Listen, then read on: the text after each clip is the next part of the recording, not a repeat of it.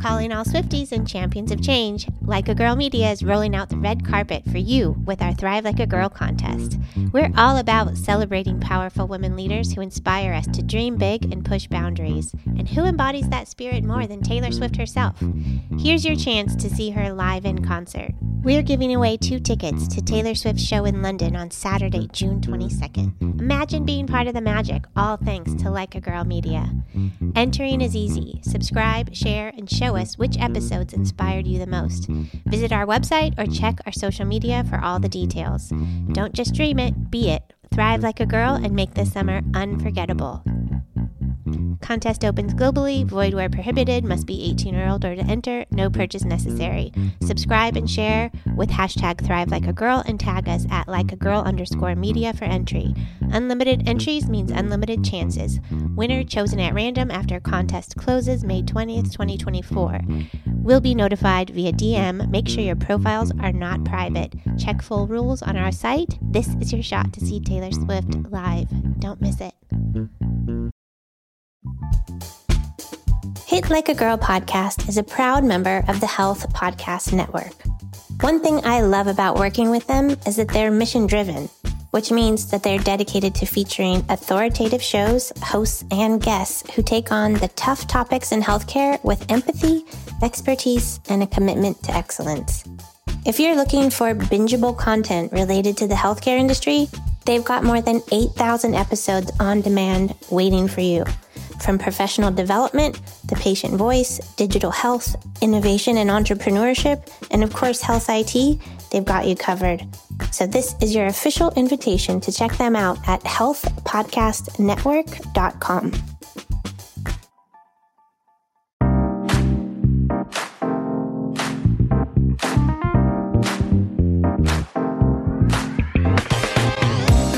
Hey there, and welcome to the Hit Like a Girl podcast. My name is Joy Rios, and today my guest is Chandra Osborn, who is the Chief Behavioral Officer at Lirio.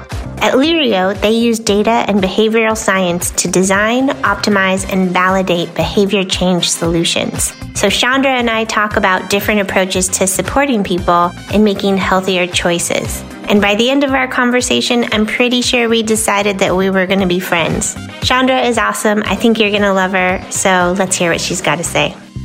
It's very nice to get this opportunity to spend some time with you, get to know you and what you do in healthcare and health I T. Would you mind taking a moment to just introduce yourself and where you live in the healthcare ecosystem? Absolutely. It's also a pleasure to connect with you, and I'm grateful for this opportunity to talk a little bit about my professional journey and some of the advice that I can offer up. So Chandra Osborn, Chief Behavioral Officer at Lirio, and I'm a behavioral scientist by training. I um, also have a background in health communication, public health, statistics, an assortment, a collection of tools in the box. Um, really grateful for the opportunity I have at Lirio to be able to leverage um, many of those tools. So what does Lirio do? Lirio is a company that specializes in behavior change A I, and that's a new category. It's really not an A I company. It's a behavior change A I company, and the behavior change is core to its D N A. We hear a lot about A I and some of the ways in which it's it's misused, and it can often be not used in favor of individuals. And I think inherent in behavioral science is the betterment of people. And so bringing that into an algorithm, I think, is a unique opportunity to really do what healthcare big mission is, is, which is to serve humans and improve their health. Does it focus on any specific conditions or disease states, or like what is the type of behavior that we're yeah. hoping to change? It really boils down to each person, because each person requires different types of healthcare services and different self-care recommendations. And so the beauty of what Lirio is bringing to the healthcare ecosystem are a set of capabilities that can be integrated with what payers are using, what providers are using, what digital therapeutics companies are using to understand what each individual needs to improve their health and support their journey at the end of one level, which I think is a very foreign concept because healthcare is traditionally very siloed, and you have these, you know, big systems that are focused on specific objectives. Right. Um, and the individual gets lost in that sometimes. So help me understand, is it, if I were engaging with Lirio, would it be something that I do as an individual? Like I'm going to the no. app store, or is it no. like I'm talking with We are not an app. So okay. what we do is we really are communicating on behalf of a payer or a healthcare system okay. or an employer or another company that we're working with that is really trying to engage and action individuals to take certain clinical recommendation steps. Clinical guidelines are, you're a certain age, you need a particular cancer screening. We know that there is a gap. Not everybody does that. And there's short-term and downstream effects that are costly to each human being and also to the companies that are serving them. That's where Lirio comes in, is we can help close that gap because we're understanding people based on what they do and what they don't do and what's in the way, to be able to knock down some of those barriers and really connect and engage each person within the population uniquely. Okay. Because that's very much an expectation now. We have so much personalization happening everywhere that the demand for that in healthcare is hasn't been high. It's never been higher. So what have been some of those barriers? What are some of the barriers that are being broken down that like that get in the way of people accessing or following through with some of the, the care that they might need? Yeah, so there's many, and behavioral scientists have documented this in the scientific literature, very much well documented, but oftentimes that science doesn't get applied to the real world. And the behavioral scientists at Lirio is really trying to translate and implement that science in a way that can bring value to the healthcare ecosystem. So barriers include, but aren't limited to, misinformation, distrust, cost, affordability, not feeling seen or not perceiving that you have a risk of an issue. Mm-hmm. I don't have a family history of breast cancer or colorectal cancer. Why do I need this? This is too expensive. That is just a handful of them, but there are tons. And so we go through a very lengthy process of identifying what those are and then using active ingredients for, from behavioral science to overcome that in the communications we send to individuals. And with each communication, we're able to learn what is working and what is not. And that allows us to begin the journey of personalizing to each person, not only about a cancer screening, but about a vaccination, taking their medication, really anything that they're expected to do in their unique health journey. Gotcha. And then I imagine that it also... with their journey, it's also their preferred method of communication. Do you, would you That's rather right. talk via text, or do you like emails, or would you rather have a phone? And call? That may change yeah. over time. Yeah. And so we're able to learn that about each person and what they're engaging with and what they're not, and harness that learning to engage with them better the next time around. Gotcha. So what did you study in order to get into your field? Yeah, it's an interesting journey. So I'm a social psychologist by training, and really social psychology is interested in understanding why people do what they do, and then understanding how to influence that and figuring out how to influence what decision making, but also getting people to take action. My training has been largely in health. For the past twenty years, I've been in the health space. So I've been working with health psychologists since undergrad, really. Cool. And it's one of the reasons why my social psychology background has been squarely focused in health. One of the things that gets me thinking a lot lately has been a little bit trying to understand maybe just my own behavior of, oh, okay, we do things that are comfortable or that we've done before or that we can even imagine. And sometimes it's hard to make a decision, even like about your future. What should I do? What choice should I make if I can't even imagine something different than what I've already experienced? And the psychology of that, I find it to be really interest, I have, interesting because I have to actually tell myself, like, no, like maybe things are even better than you could have ever imagined, and mm-hmm. how to allow for that as an option. You're hitting on something that is well known among social psychologists, health psychologists, which is the best predictor of future behavior is past behavior. And so we know that at Lirio. And so we're able to understand that based on what people have done and what they haven't done. and what they've responded to and what they haven't responded to, and what people like them have responded to and what they haven't responded to, better understand each person within the population to try to move everybody forward. And yeah, so and then we're how do you able- get them to make a different choice? Yeah. I, it's all about meeting people where they are and being able to speak uniquely to them. Health is very personal. And when you have a good relationship with a healthcare provider, that helps. It's hugely important to people's understanding and motivation and ability to execute on health recommendations. But most of how we take care of our health exists beyond the walls of that fifteen-minute visit. And it really is that we have an ongoing relationship with our own health. And so being a part of that relationship and knowing that there's something out there that stands beside you, I think is a very unique opportunity that Lirio sees and is taking advantage of, which is amazing and exciting and the reason why I'm there. It sounds also they do a really good job of building trust, which I think is a hard thing to, a very difficult thing to do. Like, how do you get somebody to trust, oh, if you're going to make a different choice, you're going to change your behavior, that it's going to be something that ends up being good. You trust that it's in your best interest. I don't know. Can you speak about that a little bit? It's empathy. It's trust. It's people want to be seen. Yeah. And oftentimes there's too many scenarios in life where people are just part of the crowd.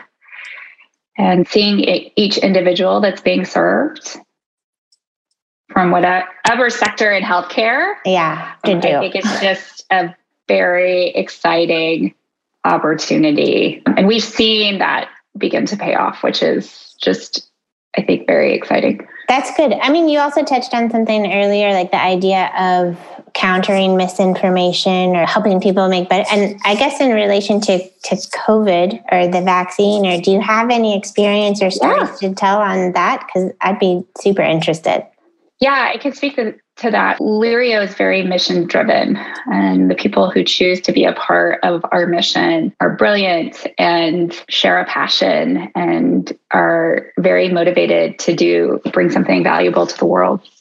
So in that spirit, when vaccinations became available, we really wanted to be a part of supporting that become reality, where the majority of people choose the vaccine. And we created a program to promote COVID nineteen vaccinations and was able to deliver that program through a healthcare system client in one of the southern states that had at what t- one time the lowest vaccination rates. And we've been a part of their journey in promoting vaccinations with their patients. And so we've been able to address some of the misinformation. We use multiple channels, text messaging, email, other channels that are available. And we hear replies and we learn from every reply.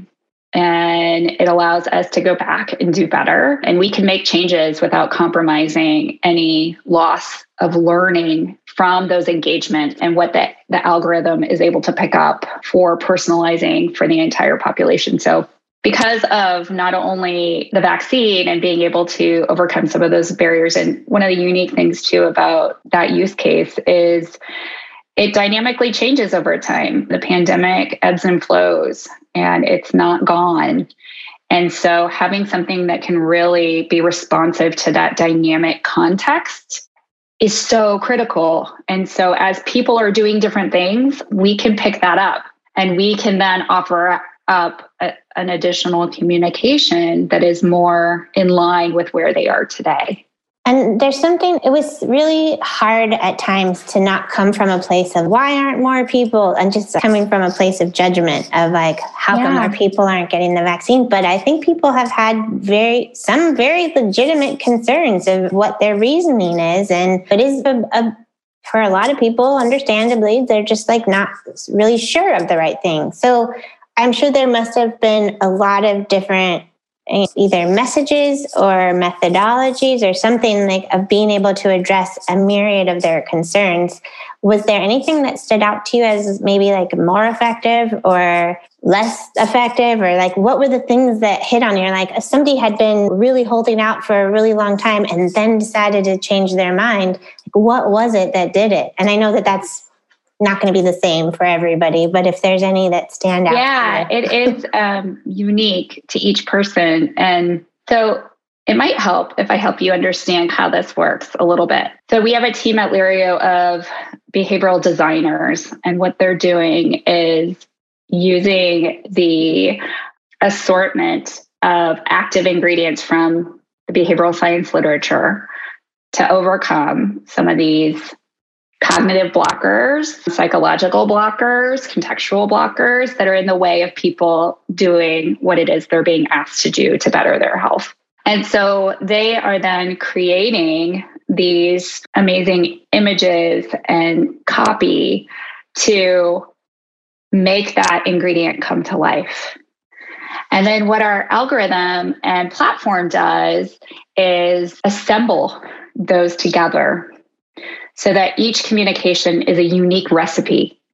And then that recipe gets sent and we see what people do. And that's how it begins to learn and personalize over time.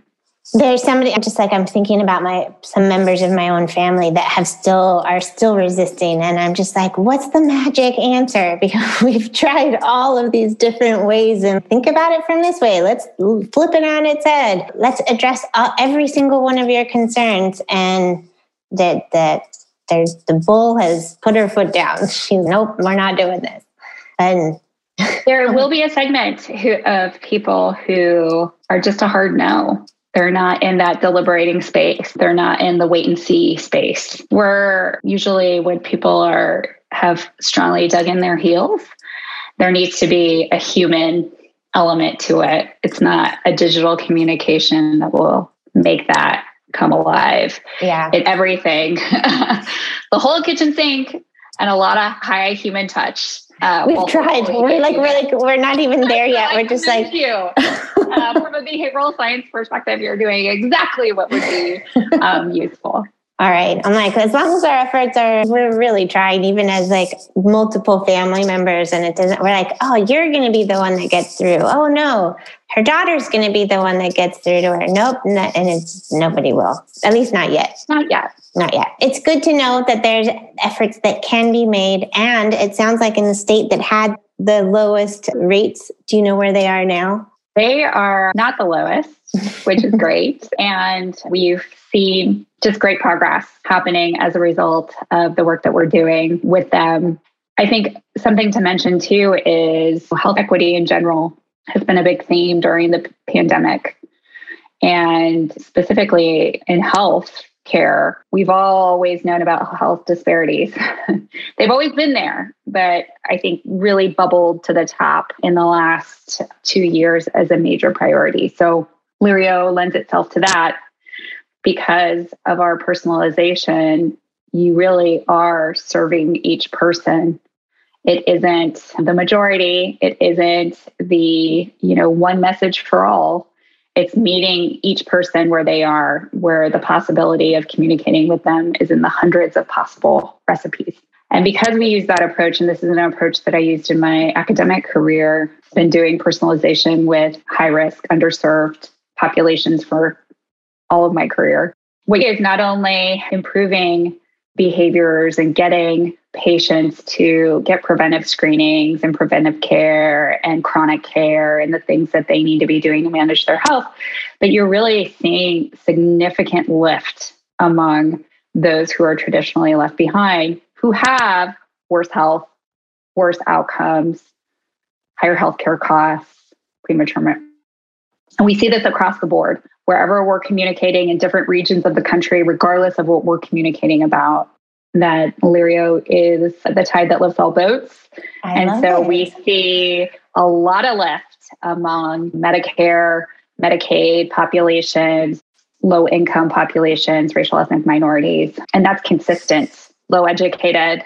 Um, that's got to feel good. I imagine that like I, it works. It works for everyone. Yeah. Can we take a minute to talk about you and your personal yeah. journey for a second? I've been loving the answers to this question, and I would like to know, what do you think ten-year-old you would think about what you're doing for your career right now? Did she even ha- was it even a glimmer of something that she could imagine?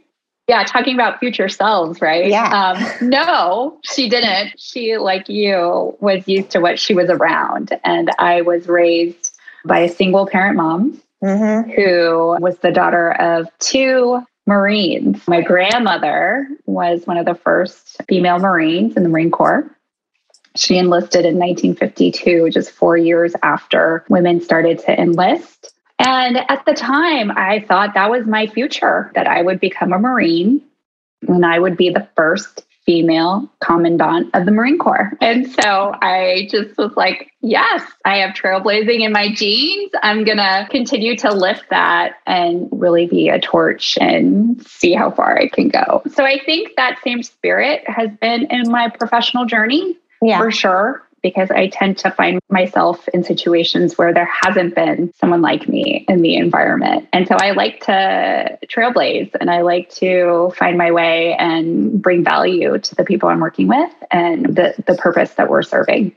I can totally relate to that. My grandmother was, I don't know what branch of the Army that she was in, but I know that she worked as a mechanic, like on... Gosh.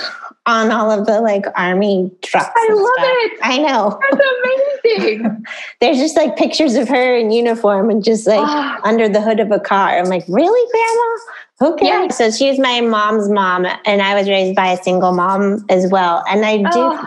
I think that there's something to be said. Of, do you have sisters? Do you have, are there any? No, I'm an only child. You're an only. Okay. So it's you and your mom, right? Whereas, yeah. okay, if anybody's, if anything needs to get done, we're the ones that have to do it. There's no That's one right. to turn around and be like, hey, can yeah. you do this for me? And I get that spirit because you're just like, it leads very clearly into a path of leadership ultimately, where you, uh, if something is going to get done or if you want something, you have to go for it. And it creates this drive within really, you. It really does. Yeah, well said. Yeah, I've, I've thought about it and I'm just like, why is it that I'm like this? But it's in part because I think being surrounded by strong women too. And then for me, I, I had a little bit of a switch going into the life outside of the home when there's this narrative around disempowering women, of women not being able to do certain things just because that's the way our culture is. But I was like, but I grew up in a home where we did everything. So I'm, it was really hard for me to make the switch of like, no, I can do it all to no, I'm limited. And I don't know if that makes oh, sense. That speaks to me so well. Yeah. And I was like, oh, why is our society telling me like my, and of course my mom was very encouraging and trying to find ways to like further my education and make sure that not only that I would be like self-sufficient, but that I would, I was contributing into, in the world and whatever my dreams were, I could go after it. And I imagine, I'm guessing, don't want to put words in your mouth, but I'm guessing that your mom might've yes. been similar. Absolutely. Yeah. And in that same vein, in my childhood, I was constantly figuring things out. And I think I grew up really quickly because of that, because we were really partners in navigating the world together and never a ceiling. There was always opportunity to, to grow and problem solve and you yeah. know, be a part of the solution. And so once you leave that and you see all these opportunities and you're like, I want to be a part of that. I want to help solve that problem. That's yeah. But it's not home in the real world. No, it's different. It's different out there. It's different. It's yeah. Different. But so did you, did ten-year-old you have an idea of what she wanted to do? Is it anywhere close to what you're doing? I knew that I wanted to climb and I, my, I'm first generation college, low income background, person of color, even yeah. though it's not visible. Same. I call myself like I'm white presenting Mexican. Yes. Same. So I'm white pre- presenting American Samoan. Okay. So my dad's um, American Samoan. My sister's ex-husband was Samoan. And so we got, I got a lot of like time with the Samoan family too. And man, their, their culture is really like one of closeness and togetherness. And it was really nice just to be close to it for a while. They're no longer married, but I'm like, oh, the Samoan family, they were so... Yeah, it's a very close-knit culture. Everybody knows everybody. And I, it's largely due to part of me that I ended up in health and healthcare because American Samoans have a significantly higher everything. Yeah. And it's one of the reasons why I ended up in diabetes. I was diagnosed with prediabetes when I was twenty. Okay. And it was just all my first cousins around me were getting diagnosed with diabetes at a young age. And I've since had those first cousins, and we grew up together. We went to school together, have passed away due to complications of oh, diabetes. No. So health equity and health disparities and seeing those who aren't often seen mm-hmm. is a common thread in my career, just meeting people where they are I love to improve that. Their health. I love that. I love that for a lot of reasons. So I moved down to Mexico right before the pandemic. But one thing that I've learned, I've learned a lot, but one thing that I learned is that a lot of Native people to this area are lactose intolerant. And that's why when you go into a lot of the grocery stores here, there's a lot of the like lactose-free milk, or you can't really, there's not that. And it's just like a, a small, tiny thing, but apparently oh. it's just like part of the of their D N A that like Native people couldn't consume milk. And I don't know how much that affects their health, but I guess if you're drinking a bunch of milk, it would. Wow, that's fascinating. Yeah, there's a lot of different cultural things going on, but it definitely is highlighted, and you realize like, oh my gosh, the experience of these people just walking through the world differently than what maybe I'm what I am used to or what I have experienced. It's just, and even just even being close to the border, it's so different. twenty miles up the coast versus where I am. Oh, yeah. Totally. San Diego County. Okay. And I don't know where exactly you are. Just north of Rosarito. So south, okay. but basically yeah. like twenty kilometers south of the border on the coast. Yeah. So I grew up in Oceanside, which okay. is right outside of Camp Pendleton, hence the Marine Corps background. Understood. Yeah. Yeah, no, so I grew up in Orange County. My mom and and grandmother, they were at the El Toro base. Okay. There. So, yeah, interesting. Wow. So many parallels. I know. So where are you based now? I'm in Nashville. I love Nashville. Nashville's it's, fun. It's yeah. such a great town. All right. So next question is, what advice? Imagine you at twenty-three. We had pictured you at ten and what you're doing with your life, but you've grown a little bit. Let's imagine you're at twenty-three. Knowing where you are now, what advice would you give to your twenty-three-year-old self? Wow, such a great question. I I think I would give the twenty-three-year-old version of myself the advice of just developing and owning your voice and not getting small. Win the space, feel comfortable in the space. Might have instinctually led to you getting smaller. Yep.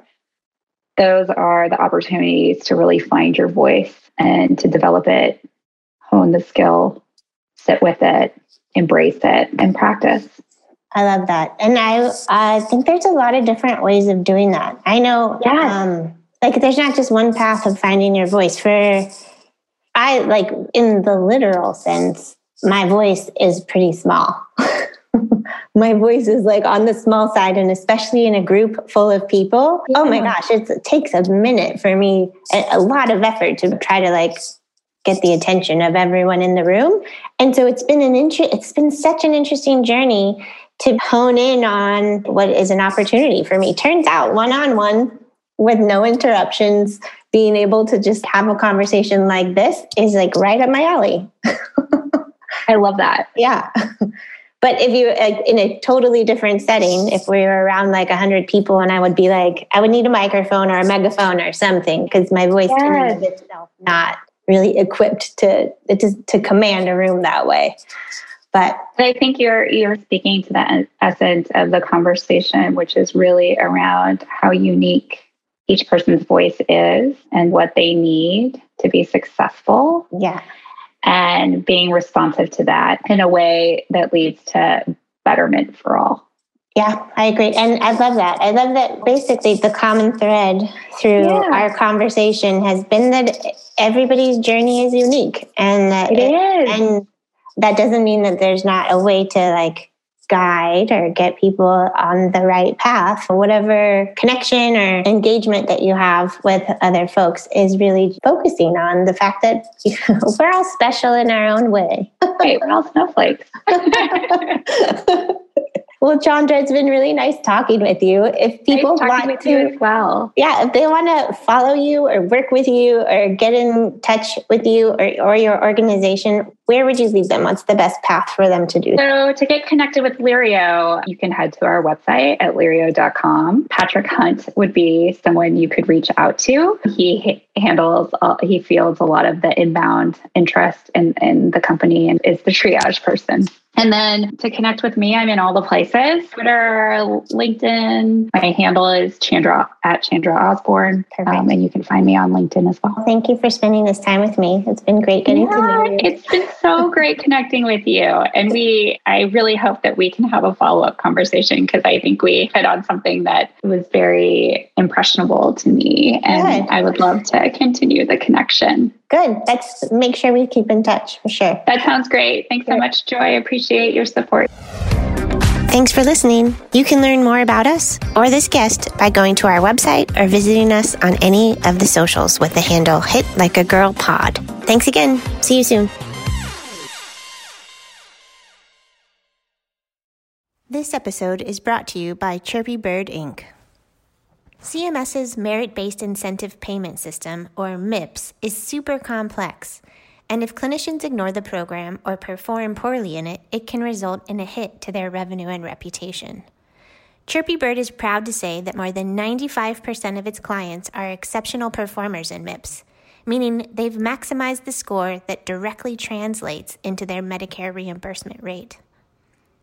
Chirpy Bird offers their audit-proof services to practices of all sizes through an affordable monthly subscription that includes unlimited access to a regulatory expert who guides them in knowing what data to track, how to create workflows that make capturing that data easier, and ensures that they submit it all to C M S on time and performing at its best. Contact Chirpy Bird today or learn more at chirpy bird inc dot com. That's chirpy bird inc dot com.